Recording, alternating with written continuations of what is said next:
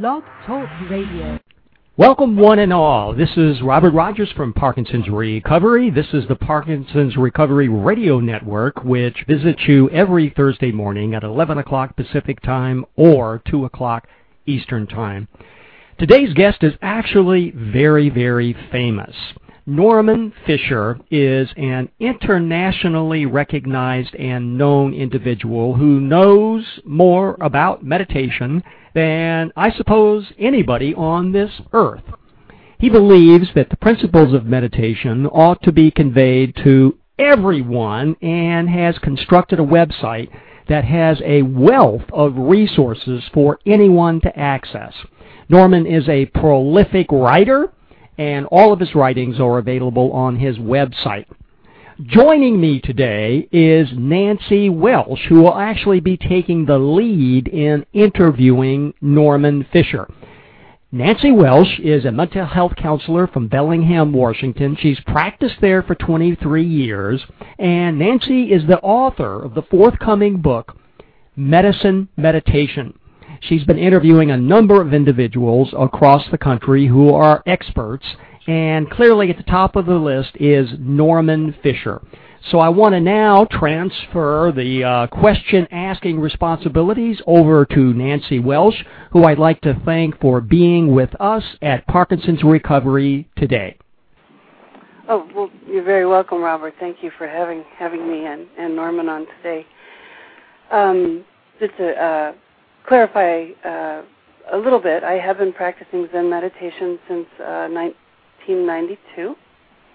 And uh, when you say I'm on track of being a scholar, I am an apprentice at this point to uh, Zoketsu Norman Fischer. Fischer Zoketsu is his Zen name um, or Dharma name, and uh, which I'm an apprentice in learning how to be a, a lay, a formal Len Zen teacher.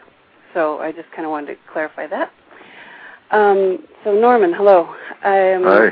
I, I guess it would help because a lot of people who are going to read this aren't very familiar with uh, meditation or Zen, and even though you have um, many books and they're very well known internationally, um, could you talk a little bit about yourself? How long have you practiced Zen, and um, uh, just a little bit about your background, if you don't mind.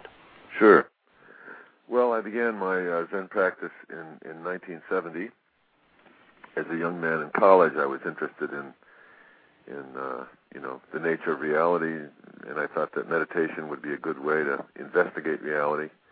So when I found out about the practice, I immediately devoted myself to it. So I began then and uh, I was uh, I went and trained in a Zen monastery in America uh, from 1976 to 1981, and then in 1981 I moved to a, a Zen temple, a sort of semi-monastic enclosure where I lived from 1981 until uh, 2000, and I became abbot of the Zen Center in 1995 to 2000 and uh, was ordained as a priest in, in 1980. So I've really spent my whole adult life uh, in in Zen training temples uh, with daily meditation practice and lots of intensive Zen retreats.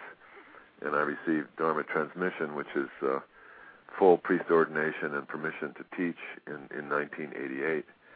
And when I retired from the Zen Center in 2000, after my term of office of abbot was over, I started the Everyday Zen Foundation, which is a a big umbrella that includes lots of different Zen groups up and down the Pacific coast from Canada to Mexico, and as well as uh, a number of other projects that involve the application of meditation to various aspects of American life, from working with uh, conflict resolution professionals to people in the tech industry, people who care for the dying, uh, and so on. So that's what I've been doing for the last 35 or 40 years, I guess. Mhm. Uh, very impressive, and and I know that you have worked with the dying. You've worked with AIDS patients, and have you worked with other health compromised patients in, specifically? Well, I have uh, over the years uh, through through uh, Zen practice. In other words, uh, there would be people who would be practicing Zen with me who would have illnesses, and then uh, with that particular person, the dialogue about their practice would have to do with their illness. Uh, one example of this, especially of interest to people who have Parkinson's, is that one of the priests that I ordained and that I was very, very close to for a number of years was a man named Michael Sawyer, who was a painter and a Zen full-time Zen practitioner, and he suffered from Parkinson's disease for uh, 25 years, and uh, in many ways um, made the Parkinson's disease itself and his experience of it uh, the centerpiece of his uh, spiritual journey, and it was always a very moving thing to hear him uh, speak about it insofar as he could. As he, as toward the end of his life, he he lost the ability to speak more or less. But um, so with him, I really got a kind of a crash course in, mm-hmm. in Parkinson's disease and and how uh, mindfulness practice, meditation practice, the cultivation of just being present can really have an impact on one's experience of that disease. But also, uh, I've worked with people with cancer and um, all kinds of other various maladies, um, but that mostly with individuals. In, in terms of working with with groups, it's been mostly uh, people, dying people, and caregivers for the dying that I've worked with. Yes, and you certainly helped me enormously in that area with my own uh, juvenile rheumatoid arthritis. I know our very first uh, uh, interview together, or, or Dokusan as it's um, called, uh, that was the first thing I brought up because I was convinced uh, after several hours of sitting my first retreat that um, there was no way I could do this, and I, I was in great pain and great misery. And um, you, I remember you uh, just so compassionately saying it's okay to unbend your knees and lie down if you need to, as long as you keep breathing and keep practicing. And you really opened the door for me, um, although of course through my own pride, it took me a while to um, actually practice what you suggested. But um, you've been of enormous help, um, you know, through our work together over the years, helping me cope with the pain, the, the disability, and and the, and the psychological shame I, I, I often suffer with this illness. And, and yeah. I've, I've been greatly, uh, you know, in terms of that individual work, I've been, um, gr- you know, just very, very grateful for for what you've given me in that well, area. thanks. And you know, as you know, um, it's so complicated. You know, there pain, physical pain, has so many dimensions, and there are so many different sorts of sensations involved with the pain, and then there's all the sort of psychological and personal feelings that go along with it that make it um, uh, more painful actually and, and more complicated. And, and, it's all of that that we have to deal with uh, in our meditation practice. Yes and some of the works i've read um, by other uh, buddhist practitioners who have um, struggled with chronic disease they they often mention uh, how thinking you know if i just practice hard enough or well enough I should be able to somehow rid myself of this pain or, or no longer experience the pain. And when they don't have that experience, they feel this shame, depression, a sense of failure. And, and so it's really wonderful to have teachers who say, that's not what meditation is, a, is about. This, this, isn't, this isn't a curative, um, necessarily a curative process. It's teaching you how to live with it rather than cure it. Would you say yes. that's correct? Yeah, um, and and that's the trick. You know, not to think that um, the goal here is to make the pain go away, the difficulty go away. To be sure, sometimes there is relief from the pain mm-hmm. as a result of the meditation practice. And I suppose it's not impossible that somehow or other, depending on the condition, there could be some significant change in the physical condition. But generally, what you say is really the case. It's a matter of how do we live with what we've got? Mm-hmm. How do we manage it? And if there is pain, how do we have some happiness and some relief, even in the middle of some discomfort? Mm-hmm. That's that's really the question.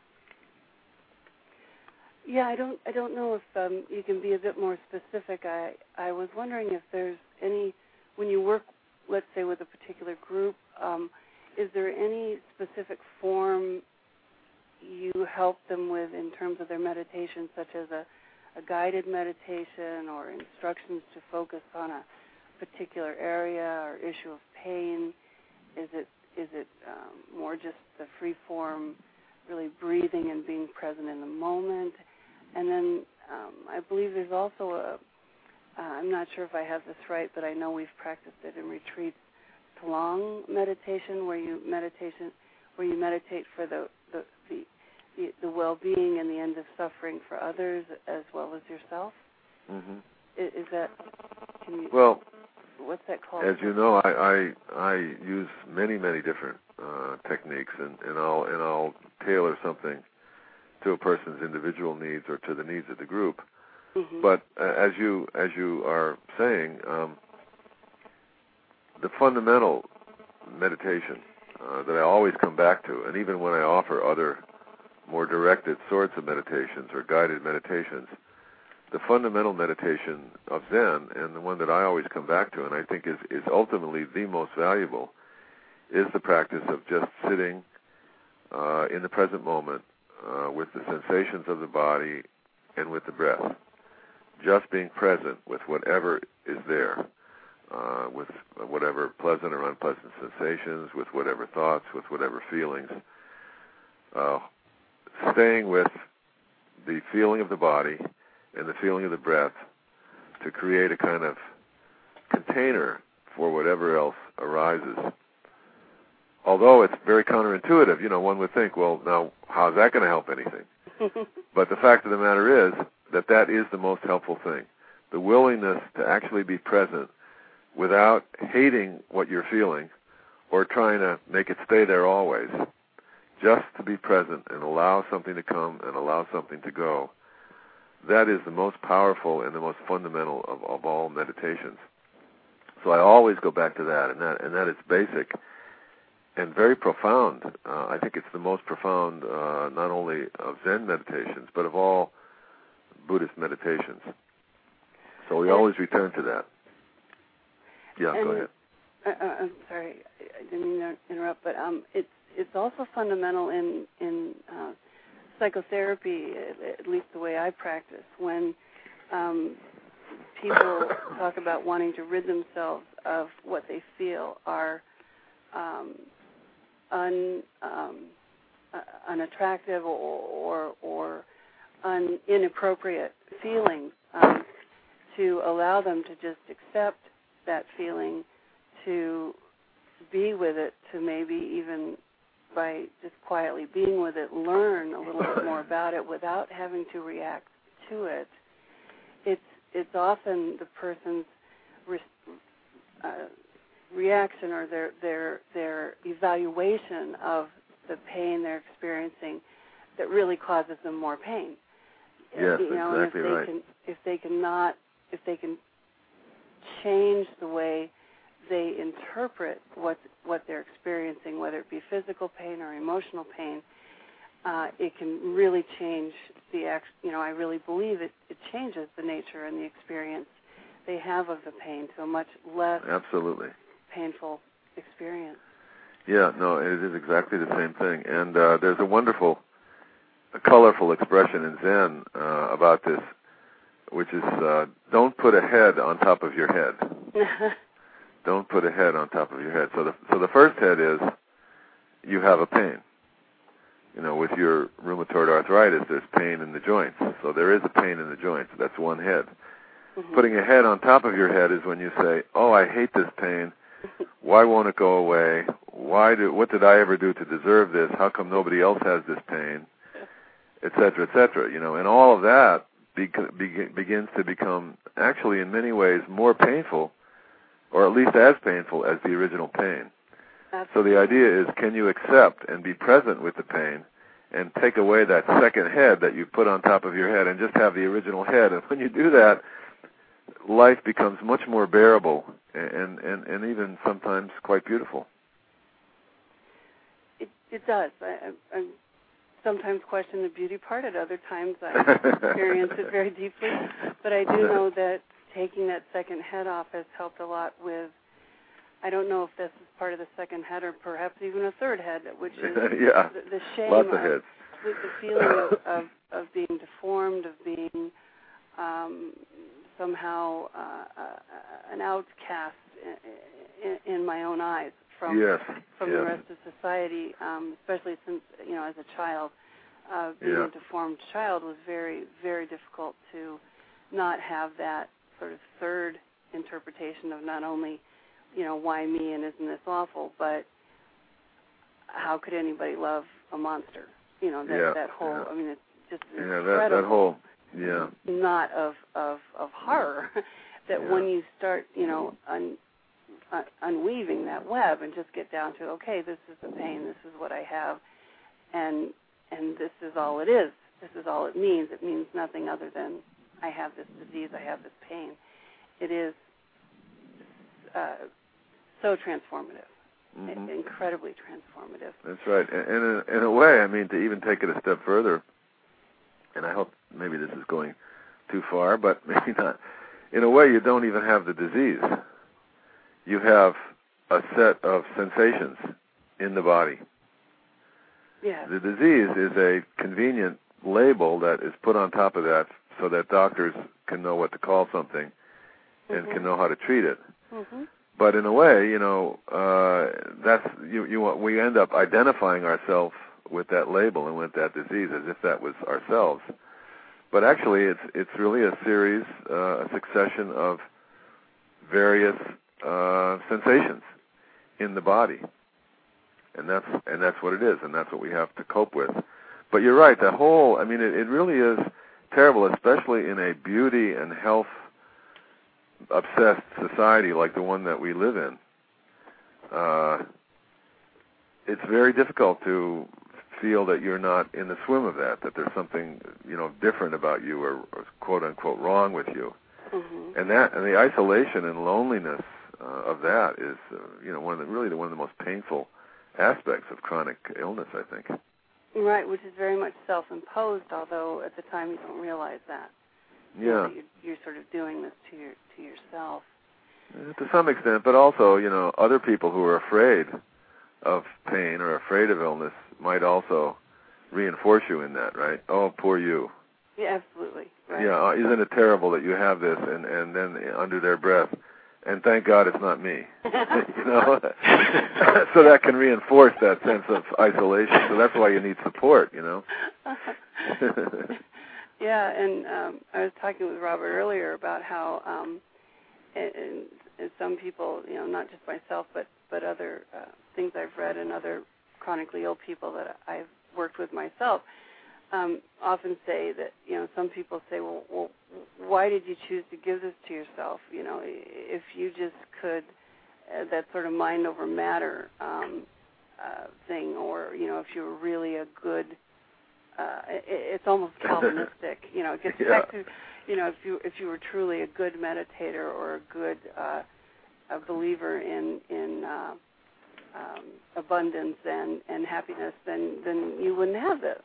Yeah. And you know, it's very much blaming the victim, and yet without you know they don't see it that way. They see it as giving helpful advice. right. Right. Affirmations and so on. Yeah. um, I have some um, technical questions here that I think would be very good for. I know um, Roger's Parkinson's patients have um, have often asked these questions, and uh, as well as some of the, the chronically ill people I've worked with in my practice. And um, one of it is, uh, of course, when a person is physically limited and, and they feel like to sit lotus or half lotus is the way, the only way. And so they say, well, I, I can't sit with my legs crossed. How can I still meditate? Can you speak a little bit about that?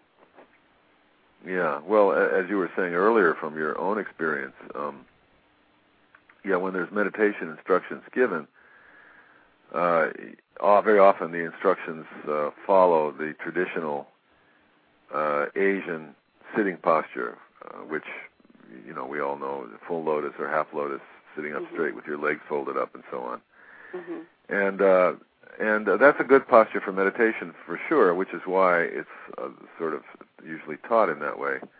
But clearly, um, one doesn't need to be able to sit in that way in order to meditate. The most important factors, I think, for the posture and for the body in meditation are the possibility of having the, the spine lengthened. In other words, uh, somehow sitting up straight and lengthening the spine, or you can do the same thing lying down, which op- opens the spine, opens the heart area. Mm-hmm. So that's the first thing. And then the other thing is, uh, and, and it's partly connected to this, is that the breathing is conscious and full and open. Yeah. So, um, but this can certainly be done sitting in a chair, mm-hmm. uh, and uh, it can be done lying down. Uh, it can also be done, uh, you know, there, there's walking meditation too, so you can do it when you're walking, you know, very slowly.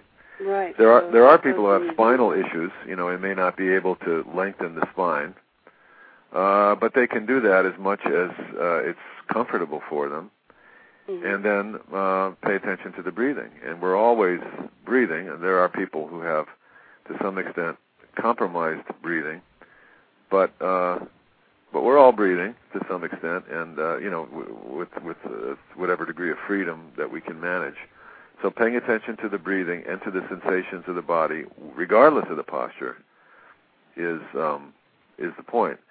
And I think that um, when you have uh, issues with your body, I think the thing to do, you know, that there's, you know, the extremes are on the one hand, one extreme is, oh my God, my body is a mess and I'm wounded and I better stay as far away from it as possible. you know, that's one extreme. The other right. extreme is the one that you out. just, pardon me? Uh, just uh, the sense of let me check out of this body. Yeah, let me get out of here. Be over here. yeah, be somewhere else. Yeah. Yeah. So that's one extreme, and then the other extreme is is the one that you mentioned a moment ago. Well, I ought to be able to. uh It's all in my head. You know, I ought to be able to sit up perfectly straight in the lotus posture, no matter what's wrong with me, and I'll make myself do that. hmm That's the other extreme. So when you have uh, physical issues, you have got to explore the edge of what you can do. So you really you really make an effort, you know, let's say to sit up straight.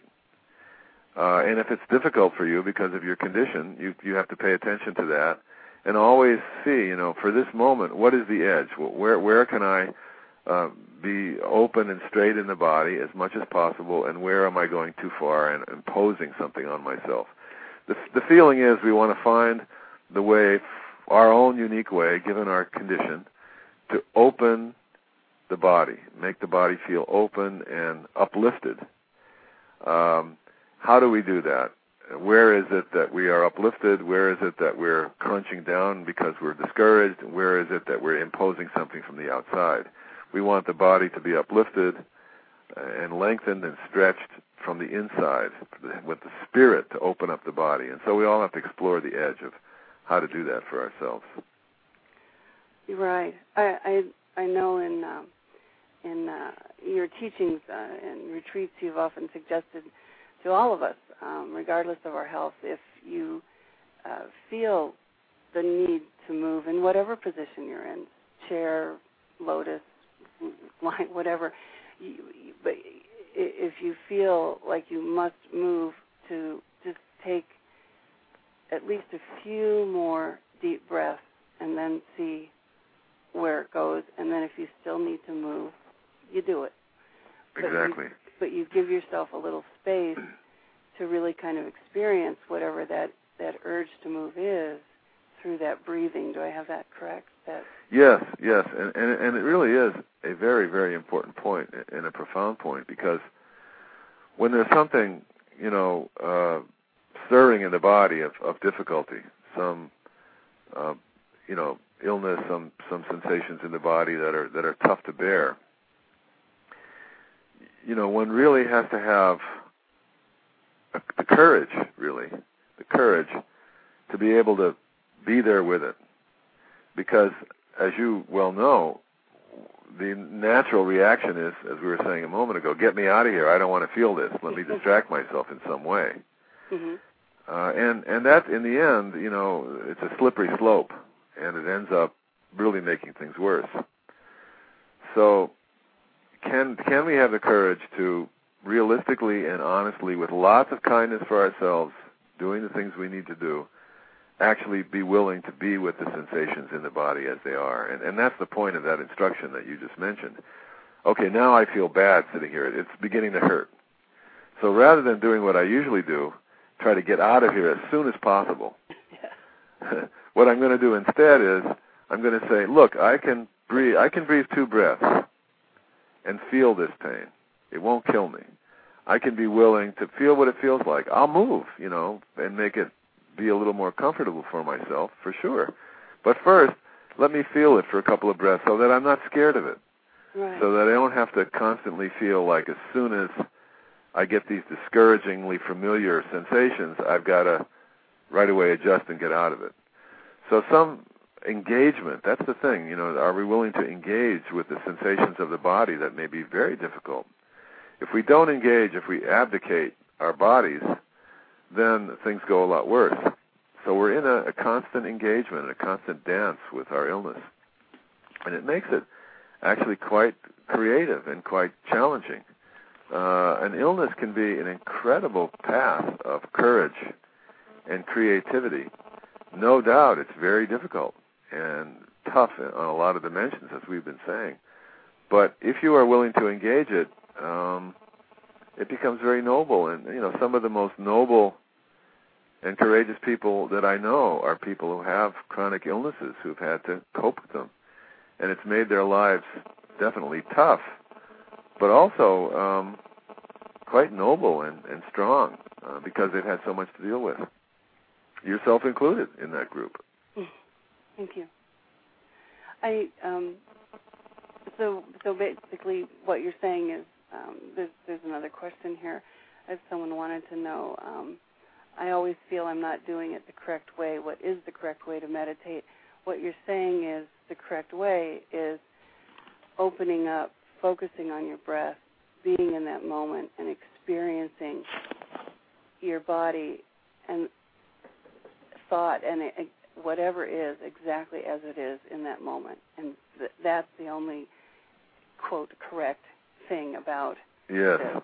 exactly. And I like your quote around the word correct. Yeah, I do too. yeah. That's Right. very important, you know, because that's what that's what we always do, right? We say, well, there's a correct way to do this, and I guess I can't do it because I've got Parkinson's or I've got rheumatism or I've got this or that, and I mm-hmm. guess I'm not able to do it correctly. But the correctness, as you're saying, the, the word correct has quotation marks around it, and it's correctness from the inside, not a correctness imposed from the outside.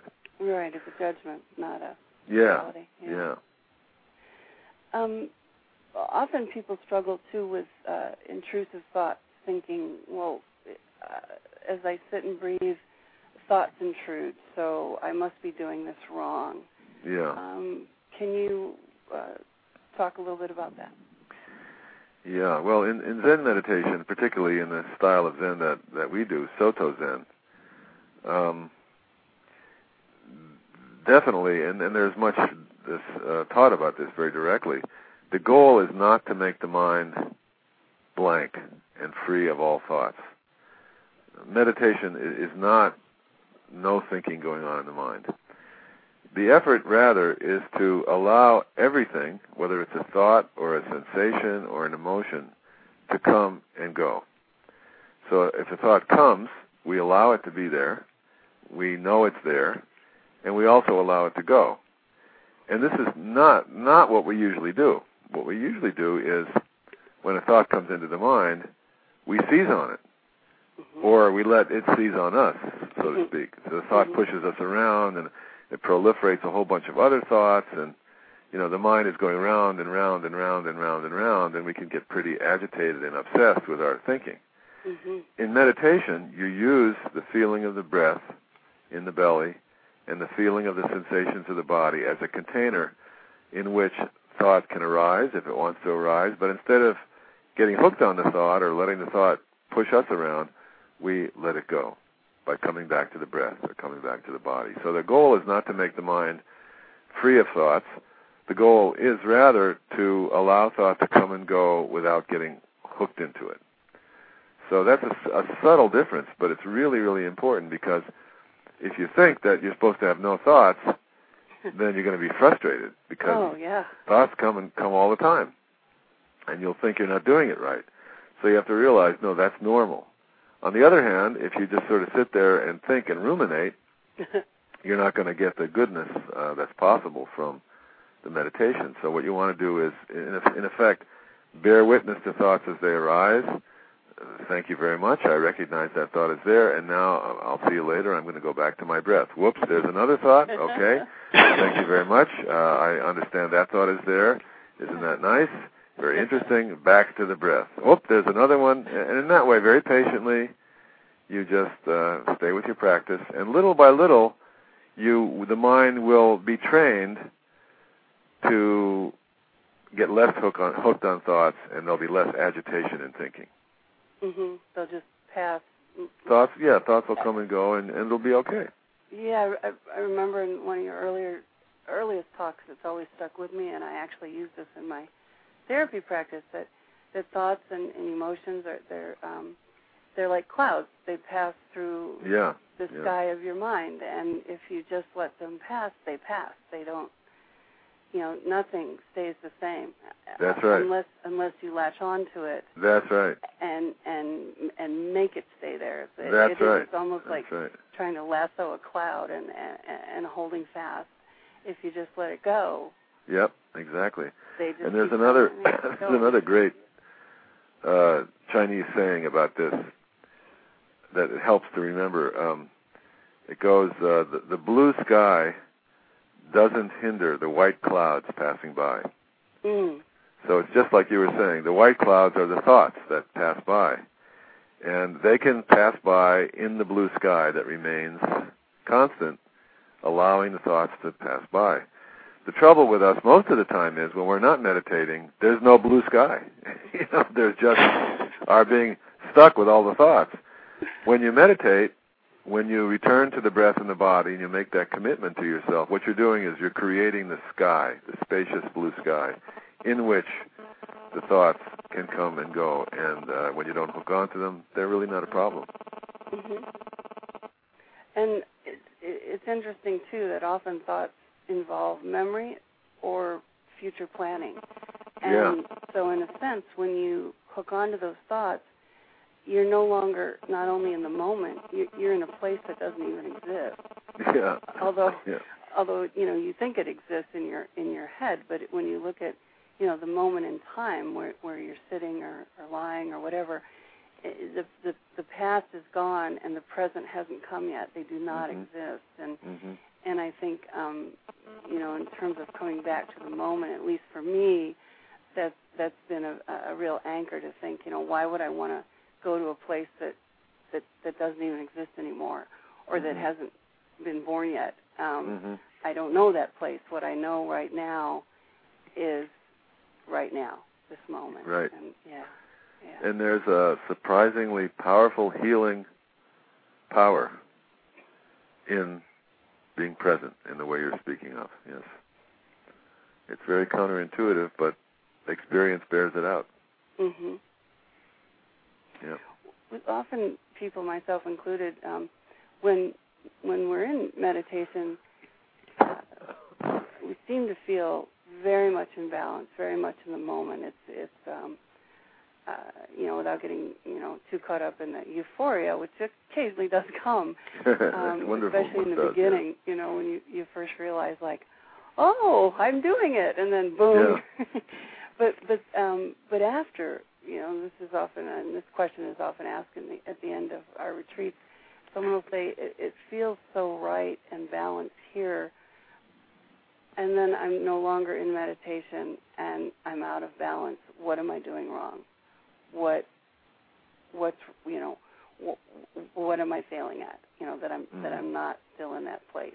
Could you uh, uh, uh, speak to that a little bit? hmm Well, as you know, and as I said a little earlier, um, the the uh, project that I started after I retired from the Zen Center is called Everyday Zen, which is a uh, a phrase in the tradition: everyday practice, everyday mind. And that really is the most important part of Zen practice: is bringing the mind that we cultivate in meditation to our everyday life and our everyday experience. Now, the thing about meditation is that it's even though it might seem hard, it's actually much easier because in meditation we simplify our lives.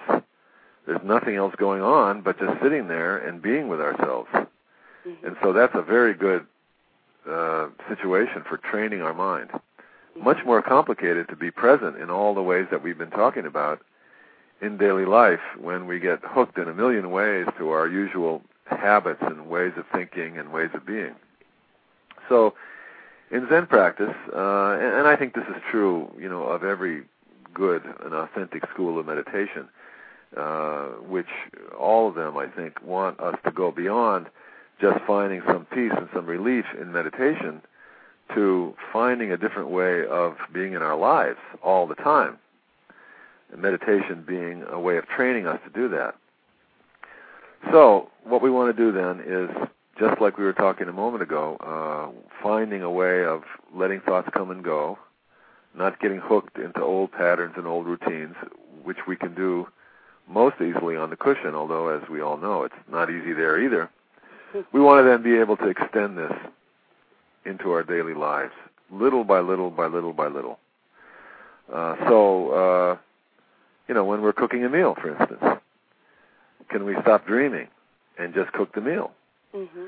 If we're cutting uh, vegetables, can we can we stop uh, just wanting to get it over with and realize, oh, here I am standing here. What's it feel like to have my feet on the ground? What's it feel like to chop this vegetable? How am I doing it? How is this cut? How is this one? How's this one? How's this one? And as you well know, uh, you can talk to another person and listen to another person with a powerful sense of being present or not. Mm-hmm. And you know, certainly in the therapeutic situation, the more that, that you as a therapist are able to really be present with the person as you're listening and speaking, uh, the more you'll be able to offer them something. So what I'm saying is that in every situation we're in, whether we're doing something physical, whether we're doing something uh, mental or creative, whether we're doing something without another person and speaking and listening, we can always bring that presence, that present moment awareness of what is actually going on to bear and it will always be healing and helpful. And so we train ourselves. We use everything in our lives as a meditation object. Uh, work in the kitchen, walking down the street, looking at another person, uh, completing a task. All those things can be meditation objects, and it's a it's a gradual process. The work on the cushion, which we hope is regular and disciplined to some extent, whatever we what extent we can make it, then we carry that over into daily life. And little by little by little, we begin to live a life of awareness and honesty with what is actually there. And that is going to require our, us to little by little stop, you know, wishing and wanting and trying to get rid of and trying to get more of this or that and just saying, okay, I want to live with what my life actually is. If I'm in pain right now, I'm in pain right now. Let me live with that. If I'm happy right now, let me be happy and live with that. And I'm willing to live with whatever comes. And if I am able to live with whatever comes, then I can have a much happier life because there's nothing worse than having a bunch of stuff going on that you don't want to be there and you can't make it go away and it's there and it's there and it's there and it's there and you are miserable because you don't want it to be there. And that's yeah. usually what happens when you have an illness, right? Mm-hmm. You're actively mis- miserable you have put a head on top of your head, right? You have the illness, and now you're also miserable because all you want is for that to go away. And we have to cut through that mind and be willing to be present. And when that happens, magic happens. Yes, yes. Um, I know that's very true in my uh, psychotherapy practice. I, I think I'm almost never more present uh, in the moment than when I am really listening, really listening to someone's yeah. experience. And what what I find and what I what I struggle with sometimes is then you come home and you're in a habit, especially after 17 years of you know listening to my husband and not listening to my husband yeah. someone else. Yeah. And and trying to uh, really practice being with him as intently as I am with my clients has been an interesting Yeah. practice. Yeah. You know, not taking, uh, I guess, you know, uh, uh, what you have with you always for granted. That's right. Um, that's a, you know, be, really That's being right. present with that that person who's sort of always around, and yet, if you don't pay attention, then what's the point of them always being around? Yeah. Yeah. Yeah. No, but you're but I mean I think what you're what you're pointing out is is something that uh many people will resonate with, you know. Maybe I can do this at work or maybe I can do this with my friends, but it's it's harder at home. It's harder when I'm alone. Yeah. But I think, you know, as you're saying, little by little we can do it. Little by little we extend our mindfulness. Mhm. But you know, there's something else in what you said that I think is really important too, uh, and that is that um, how healing compassion is. In other words, uh, you're lucky to have a job like the one that you have, where you can really be intensely present with loving concern for others, and that's your job. Mhm. And uh, you know how healing that must be for you Mhm. to be able to do that. And, and I think that anybody who's suffering from an illness, if they if they realize that, like, wow, if I'm if I'm really actively compassionate with the people in my life, uh, if I can really, I mean, there's nothing more moving really than someone who's very ill who says to you, "And how are you? How's Mhm. your life? What's going on with you?" You know, when you know they have so much that they're dealing with. You find that very moving when you hear it, and also from their point of view, I think it's very healing for them to be compassionately concerned for others. So Mhm. compassion is itself medicine. You know, it's really healing. To be compassionate for ourselves and and for others is really healing. Yes, I well, I believe. I mean, that's why I practice therapy. I do believe that it is. Yeah. Um, uh, some some other common questions that that come up are, of course, in the Western world.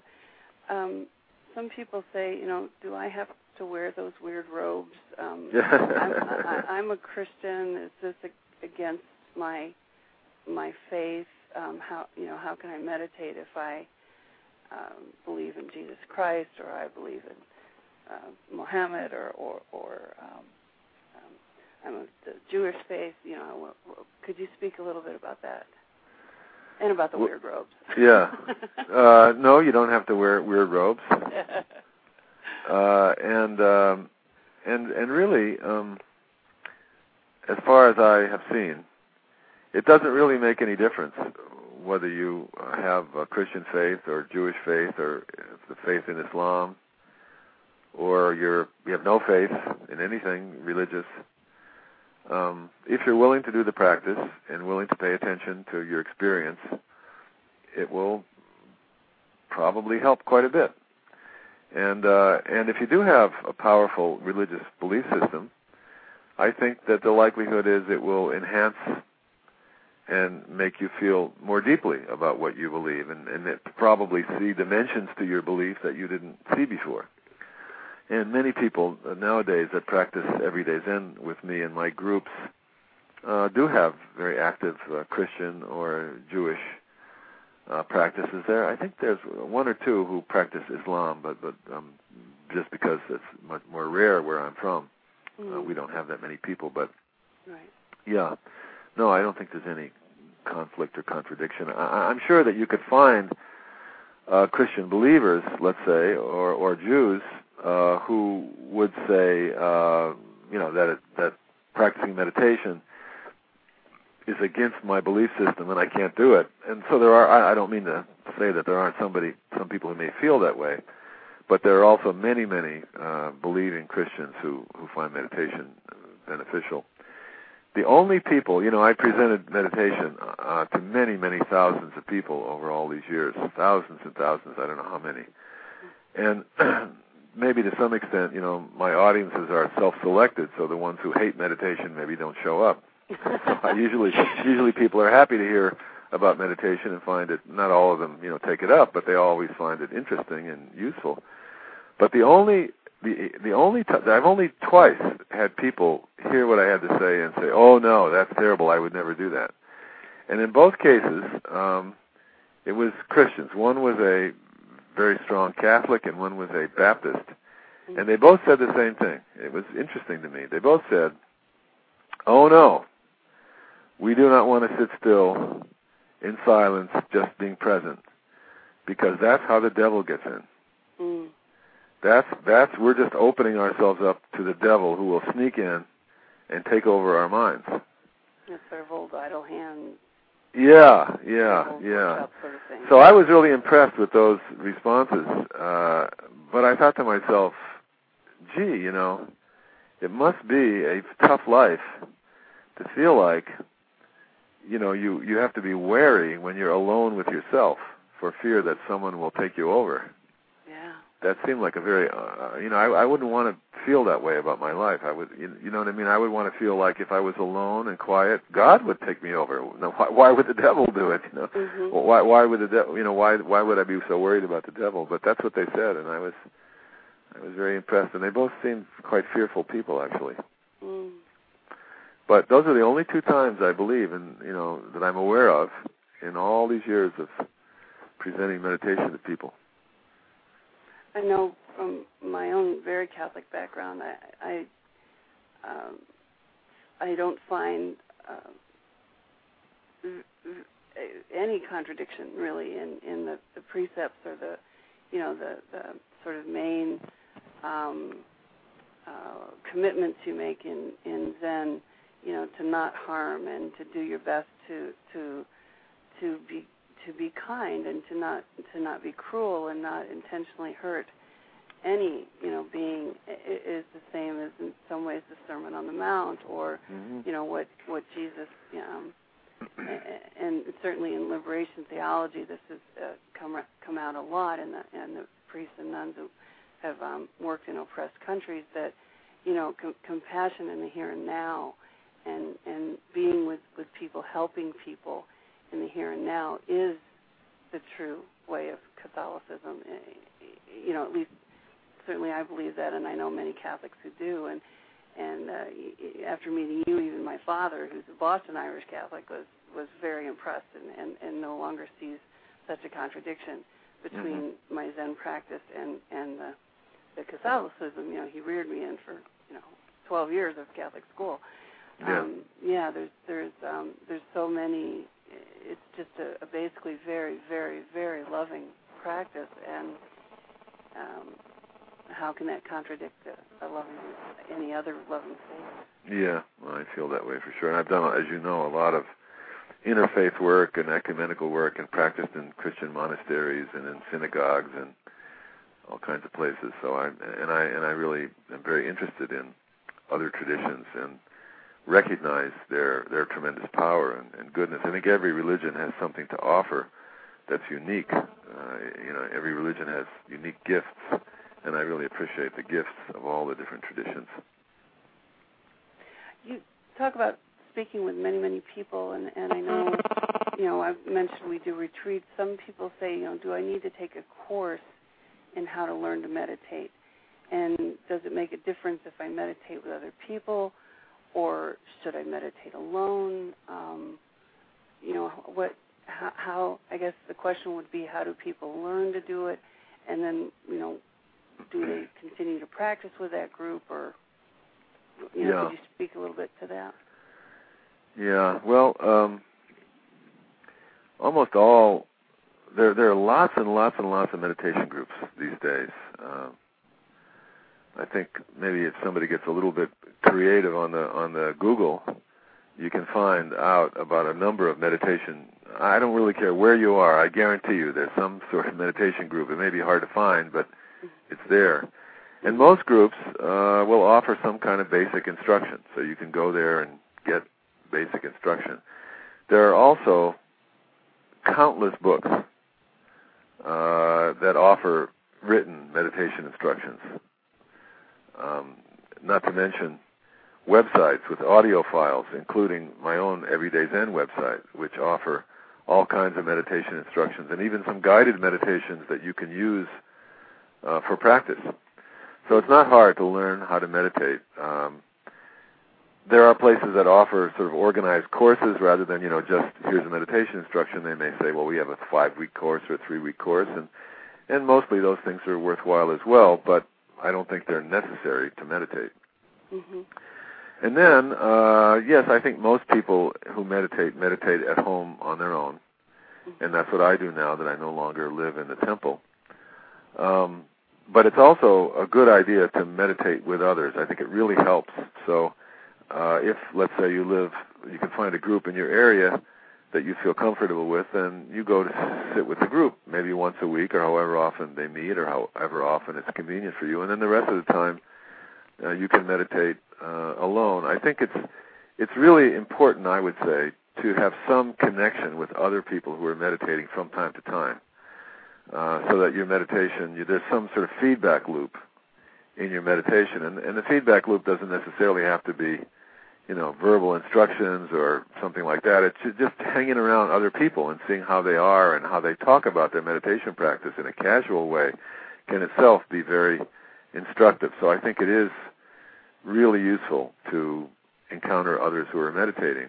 Mm-hmm. But uh, if it's the case that you know for some reason you can't get to other, some a group or you can't find a group in your area, then yeah, you can meditate alone and you can I would say seek guidance from uh, websites and, and uh, audio files. Again, the Everyday Zen website has hundreds and hundreds of uh, free uh, audio files uh, on meditation and related subjects that you can uh, access. And there are numerous other uh, websites that you can access. So even if you're unable to leave the house, you can. Right. If I was thinking, if you're if you're ill, yeah. so ill that you're housebound, then yeah, there's, there's lots of yeah lots of that. ways that you can get guidance, and you can in a way participate with others through through the computer. Um, and uh, if you're able to do it, I think it's very valuable to do uh, retreats of one day or multiple day retreats. And um, if you're ill, I think uh, I would say that most places, certainly with Everyday Zen, uh, people come and practice with us who, who have chronic illnesses.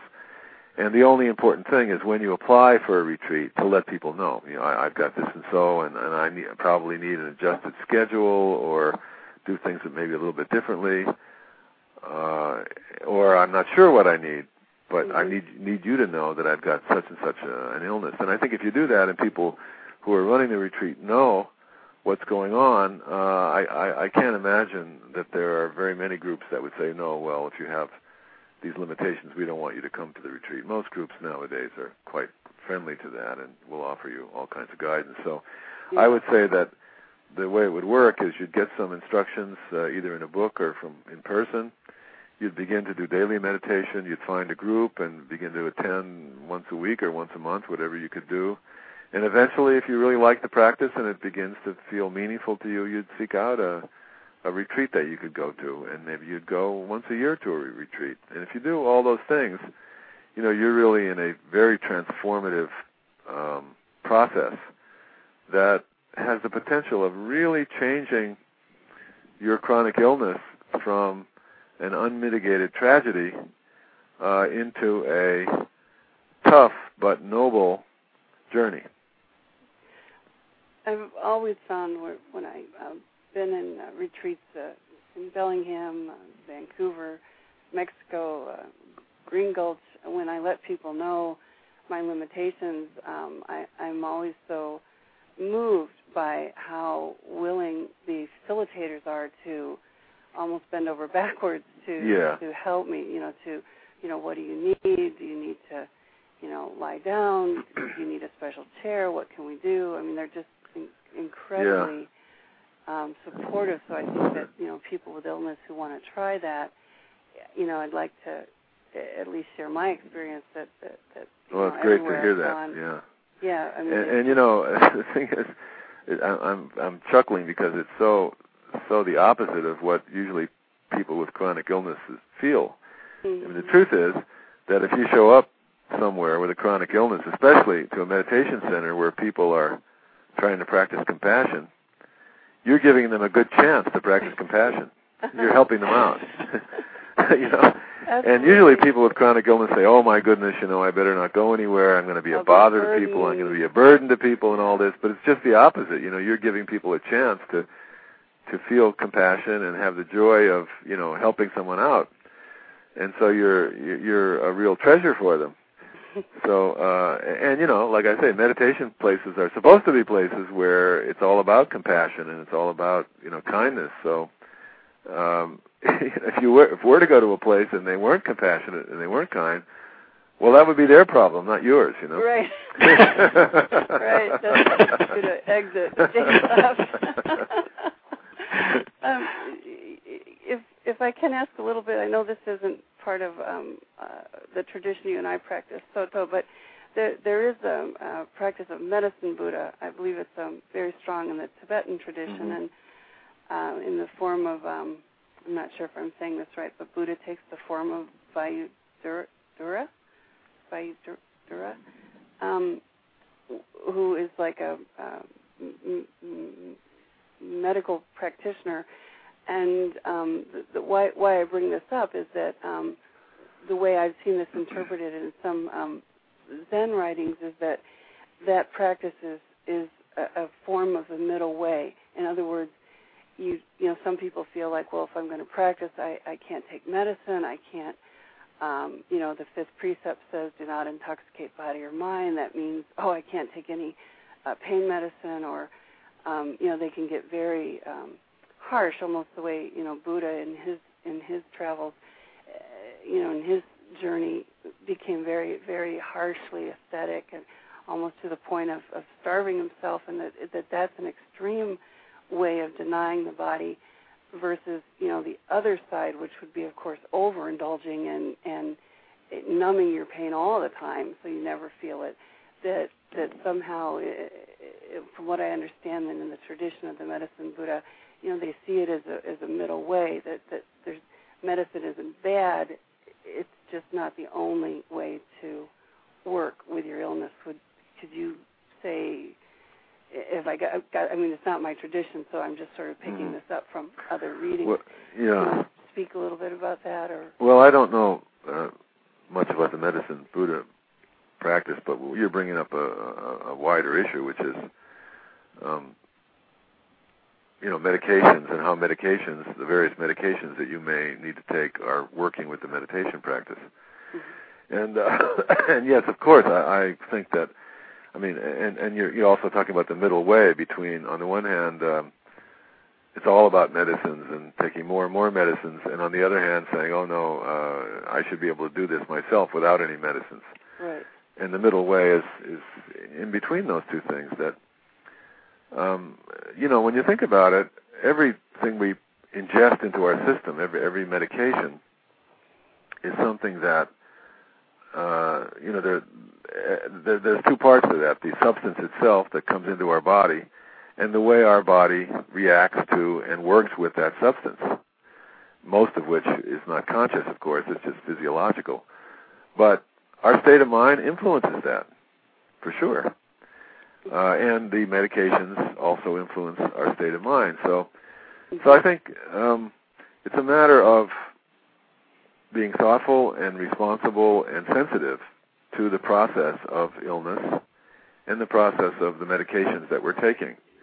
Uh, because the body's always changing, the illness is always changing, getting better, getting worse. Uh, the medications constantly need, need to be adjusted. Mm-hmm. So you really need a, a medical practitioner who is willing to talk to you about these things and also be sensitive about it. And you need to be, be paying attention to how you're feeling and, and your changing states of mind. Probably keeping some kind of a how I'm feeling journal that you can go back and look at makes a lot of sense. So you know mm-hmm. what's going on with your state of mind and your state of body under certain medications and their dosages, and that becomes a, a very big uh, factor, especially in the case of Parkinson's. The whole dialogue with the with the medications and how they make the body feel and sometimes better, sometimes worse, and you know the consequences. I mean, it gets very complicated, as all Parkinson's sufferers and other people with chronic illness know. But you just have to be patient and um, don't make any assumptions and just keep looking. What's going on? What am I taking now? What's going on? What was I taking before? What was going on then? What should we do tomorrow? Mm-hmm. So that conversation is ongoing, and uh, and you know, it's not as if there's a way of figuring it out so everything always goes smoothly. No, there are problems, as everybody knows who, you know, is in one of these situations. But you do your best to minimize the problems and be thoughtful about what is going on. And sometimes there are wonderful breakthroughs where you know, I just had somebody I was talking to yesterday who, after 10 years of suffering with an illness and nothing working, no medications helping, finally she herself said to the doctor, You know, it makes sense to me. We should try this. And the doctor said, Well, okay. and and it and it completely, at least for the moment, turns her around. So she's in a in a wonderful period of you know low symptoms, and which may end up to be permanent. You know, so that sometimes things like that happen uh, after a long, long time, uh, and sometimes they last, and sometimes they don't. But it's a constant adjustment. But then again, what life isn't a constant adjustment? you know, I mean, we're getting older, right? Things are changing. Yes. So it's always like that. I know, Robert. You've had some um, people from your Parkinson's website um, ask questions that I don't I don't have in front of me, and would you um, please ask those to Norman now? I'd be delighted to. Richard from Flint, Michigan asks, "How do meditation and guided imaging differ?" Uh, well, I wouldn't say that they differ exactly. There are many forms of meditation. The kind of uh, style that Nancy and I have been talking about, just being present, is a basic style, fundamental style, that, and, and it's the characteristic of Soto Zen. But it's just one form of meditation. Guided imagery is another form of meditation. So earlier in the conversation, we talked at length about the practice of just being present with the breath, and that's how that goes. And then uh, as we all know, guided imagery is, you know, there's uh, usually verbal instructions while you're meditating. You know, visualize this, and and and uh, you know, it's this color or this shape, and then you try to imaginatively produce that in your mind. So that's a very different technique. But I think uh, all these things are useful, and I think one should practice what you find helpful. Pam from Bellingham asks, is it possible to do a, and this is in quotes, quickie meditation about one to five minutes that is effective? Absolutely. Absolutely. In fact, uh, a practice that I often encourage people in is a three breath meditation.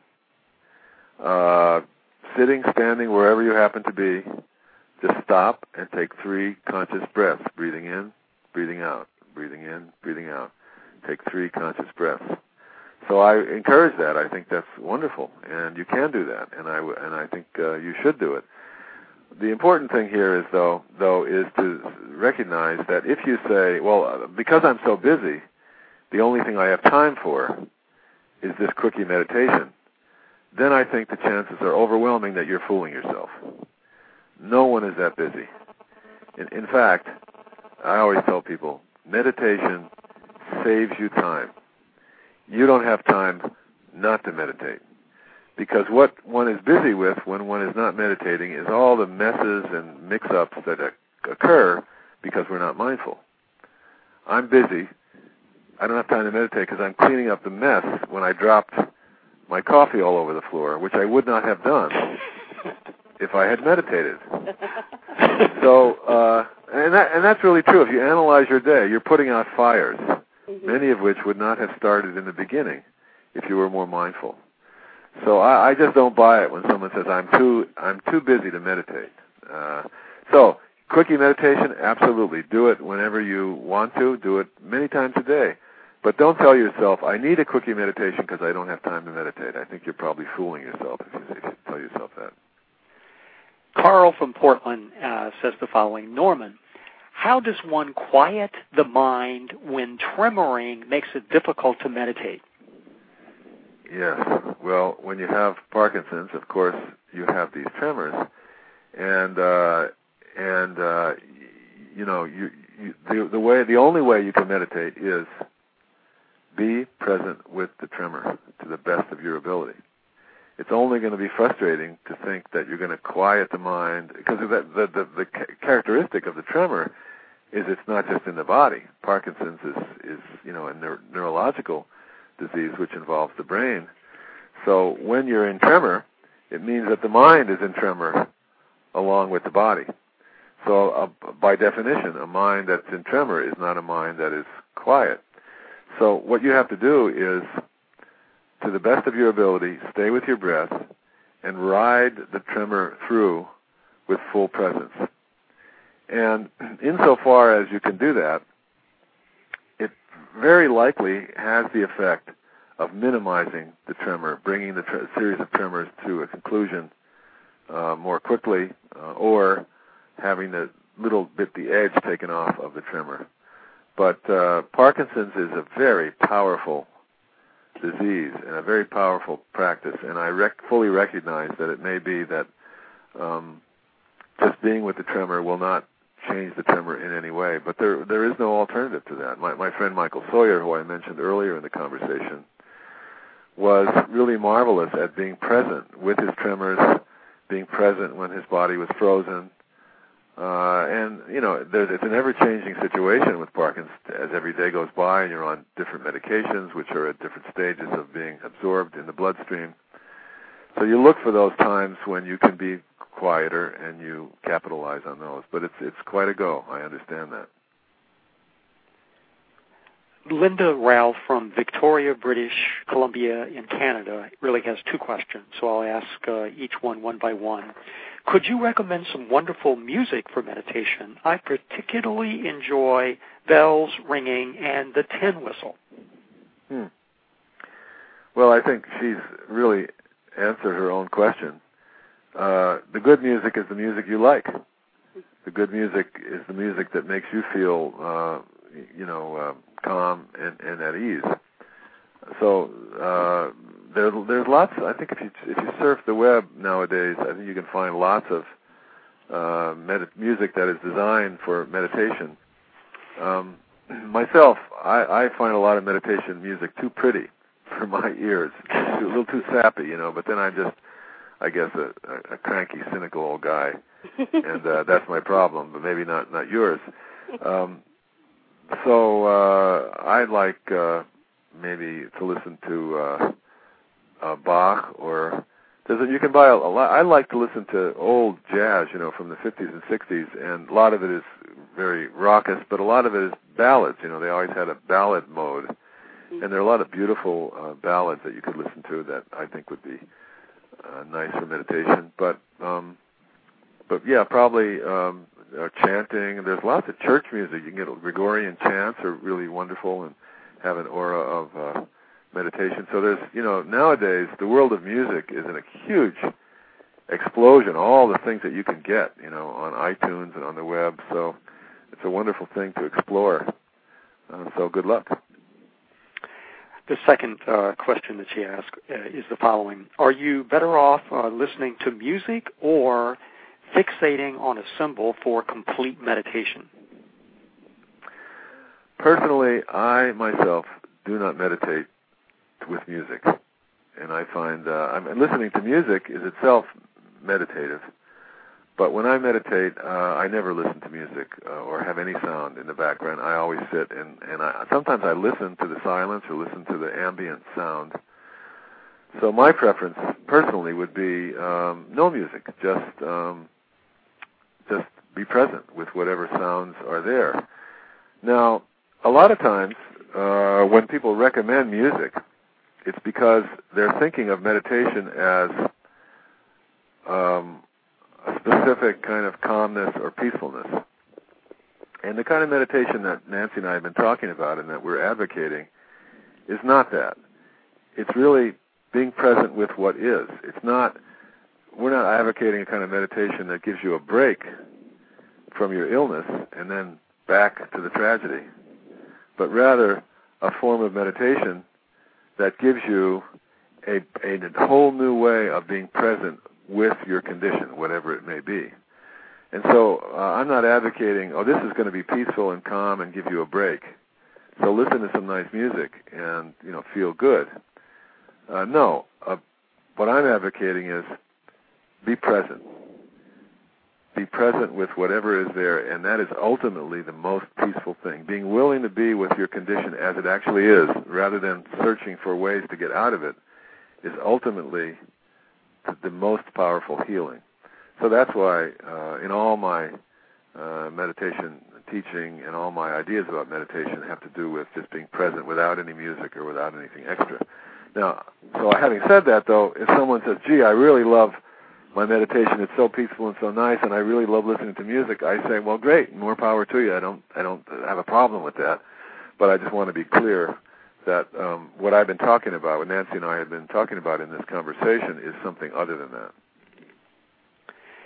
Mr. Uh, Sony from Yangon, Myanmar has a couple of questions. The first is How much time is needed per day for meditation? Uh, well, I, I always tell people if you want to establish a daily meditation practice, which I think is a really good idea, because occasional meditation, when you feel like it, probably doesn't help that much, then I think 20 to 30 minutes a day is is good. Uh, first thing in the morning, I think, is the best time. Certainly, you could practice more if you like, um, but I think it's probably good to not sit for more than 30 minutes, and then after 30 minutes, you can walk for 10 minutes or more, and sit again if you like. But a 30-minute sit, or 20 20 to 30 minutes, or anything in between, is a good enough time to really begin to see some changes in your in your mind, in your heart, in your life.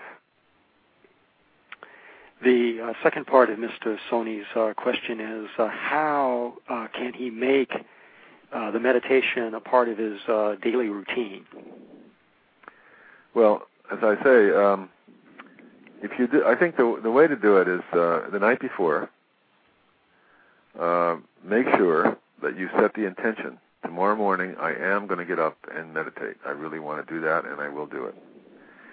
As you're falling asleep, review that thought the next morning if you, know set your alarm clock or maybe uh, listen to the rooster crowing before dawn and get up before you have a chance to think about it or do anything or have your tea or anything go right to your meditation place and start sitting i think that's the best way to put meditation into a daily routine because once the day gets going uh, we get busy and life gets complicated and it's hard to get to it so I would say start that way, first thing in the morning, and then you can do uh, the practice that we mentioned a few minutes ago, the three breath practice.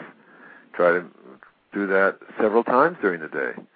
Uh, try to uh, at, in the mi- middle of the day when you take a break uh, for lunch, spend 10 minutes of peaceful walking up and down, uh, just to return your mind to presence. So if you were to do those things that I just mentioned, you would really revolutionize your life, and meditation would pervade your life. And those are very simple things. They don't take much time, but they make a big difference. Marina from Israel says that uh, I have been ill with Parkinson's for a year. And her question is he says, I really want to be healthy. How do I stop progressing? Well, you know, if I could answer that question with something that you could do that would really work, wouldn't that be great? this would be wonderful. I, w- I would go to all the medical clinics all over the world and I would share this information and I would be really do a lot of good for a lot of people. Unfortunately, uh, I don't think that there is uh, the kind of answer that she's seeking. Uh, I would say that in this whole conversation, we've been talking about ways to be engaged with Parkinson's as it progresses so as to minimize the psychological, spiritual, and physical damage, and to make Parkinson's itself a spiritual path, as my friend Michael Sawyer did uh, so beautifully and nobly. Um, if I had a way of making the symptoms uh, not progress, I would be a, a magician. I'm hoping that uh, since she just uh, got diagnosed a year ago, we can cross our fingers and hope that there will be something coming before too long for her, and that is very possible. And Parkinson's, as we all know, is one of the diseases that is really being worked on quite a bit. So there's every chance that something will happen, but they've been saying that for a long time, and and we really can't count on that. I think we really have to make up our minds to to live the life we've got as it is, as long as it remains as it is. So I wish her the best of luck, and uh, probably her question indicates to me that she may need um, to be more accepting and realistic of her situation. Nancy, do you have other questions of Norman? Um, no, I just um, that question was uh, very moving. You know, how can I stop it? From Yes, isn't it? Something Right. I, um, Yeah, I wish. I for wish. years, yeah. But in fact, um, uh, uh, a good friend of mine who who I hope well, well she has agreed to be interviewed. Um, she's a researcher in um, uh, Seattle, UW. Um, uh, Lee Nelson. She's researching um, the causes and, and, and conditions and possible, you know, cures for uh, juvenile rheumatoid arthritis and um, scleroderma, which is a, a horrible kind of arthritis where your your skin and your your organs shrink to the point where uh, you you are you suffocate yourself. It's a horrible disease, and she's um, working very very very hard on that. And um, she gets very excited, you know, with any little breakthrough, of course, and and it's wonderful. I, I to hear because she she also meditates. She's been meditating for years, and the combination of her very very scientific mind and her uh, meditation mind is just a beautiful beautiful mix. I just um, it makes me think of her and how hard there are people who who understand spiritual acceptance of where you are, while at the same time working very hard to find um, ways to re- really relieve the physical suffering uh, of of these horrible diseases. So um, um, I guess I, I don't have any um, other questions at this time. But Norman, thank you so much. It's been so even informative. You, some of it I, I realize we've talked about before, but it's always a, a, a new, fresh perspective uh, to hear you again. So thank you so much. Well, thank you, Nancy. It was really it was really fun and a privilege to uh, be able to talk with people who have these uh, illnesses because uh, it's quite a journey. I know, I know, and anything that will help is important. And, and I really and I really am, am quite convinced that um, having a chronic illness can be a spiritual path, as I said earlier, and and to look at it that way really changes the whole frame around the picture. Mm-hmm. So thank you, Robert, for, for doing this and making this available. Oh, Norman, thank you so much for being here. And how can people get in touch with you who would like to be able to connect? Well, uh, as I mentioned, uh, the website, uh, which is www.everydayzen, one word, dot org, uh, has lots and lots of material on it. Uh, if people want to uh, meditate and study and learn more, they can spend lots of time on that website. Where where we have wanted to make a website that would give people support for their spiritual practice, and the Everyday Zen website is a very full site, so everybody is uh, cordially invited to go there. And it also has my schedule if you ever want to meet with me and come to a retreat. Um, you can see how to do that on the website. Yeah, no, the website now is has got uh, many hundreds of talks that are downloadable onto your computer. We're not doing CDs anymore because uh, now the new technology makes it much easier. Uh, free of charge. Uh, you can make a donation if you like, but it's not necessary. You can download the talks onto a computer, put them on an iPod, or listen to them right on the computer. Wow. Yeah, no, it's terrific. Yeah. And I thank you both for uh, taking the time to discuss this most important topic. Uh, I can't begin to tell you how much I learned about meditation from this discussion. And uh, that's what's happening at Parkinson's Recovery on the shores of the Puget Sound, where all the men are handsome, all the women are smart, and all the children are loved. Know that you are on the road to recovery. Good day.